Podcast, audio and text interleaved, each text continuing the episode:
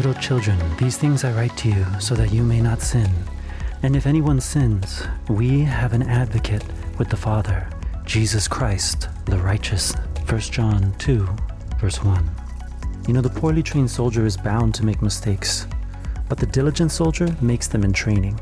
The difference between these two is one who does not take the time to learn from his mistakes, while the other sees his mistakes as an opportunity to learn and avoid paying a higher price for that knowledge in the end.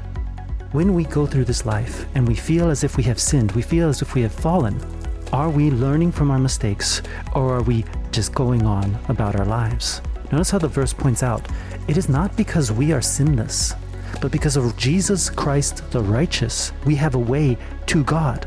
So, is our focus and attention on our failings and stumblings, or is our focus and attention on what Christ has done? Are we trying to go through the obstacle course of life to show that we can do it, or are we trying to go through it because He did it before us and we believe that it is possible to live a sinless life based on how He lived?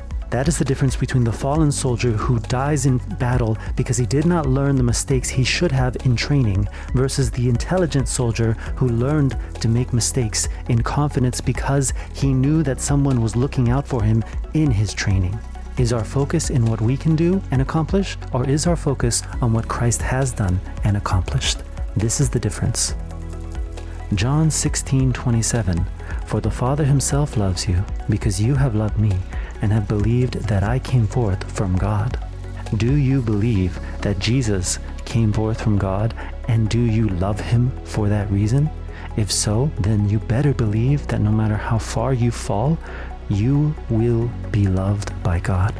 Oftentimes we may fall, but we can be confident that God is training us, and as long as we keep our eyes focused on Christ, God is willing to live through us as He lived through Him. If you're interested in seeing what your life looks like with God's training, then pray with me now.